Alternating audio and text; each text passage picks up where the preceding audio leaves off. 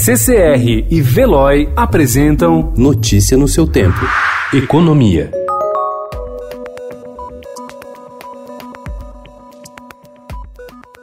A Caixa Econômica Federal anunciou ontem o lançamento de uma linha de crédito imobiliário com taxa fixa de juros. Clientes que usam os serviços do banco poderão pagar de 8 a 9,5% ao ano de juros no financiamento da casa própria. Já os demais terão acesso a uma taxa de 9,75% ao ano. Os bancos Bradesco e Santander estudam lançar linhas de crédito imobiliário com juros pré-fixados na esteira do anúncio da Caixa.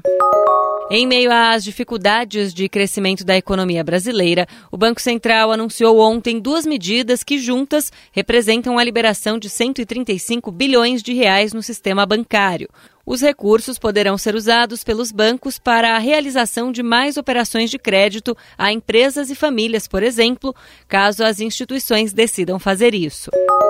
No ano marcado pela tragédia em sua barragem em Brumadinho, que deixou 270 mortos na cidade de Minas Gerais e um rastro de destruição ambiental, a mineradora brasileira Vale voltou para o vermelho com prejuízo de 1,68 bilhão de dólares em 2019, revertendo lucro de 6,86 bilhões de dólares de 2018. Como parte da produção do país teve de ficar paralisada na esteira de Brumadinho, a companhia perdeu o posto de maior produtora de minério minério de ferro para rival Rio Tinto, após ver sua produção encolher em 21,5% em 2019.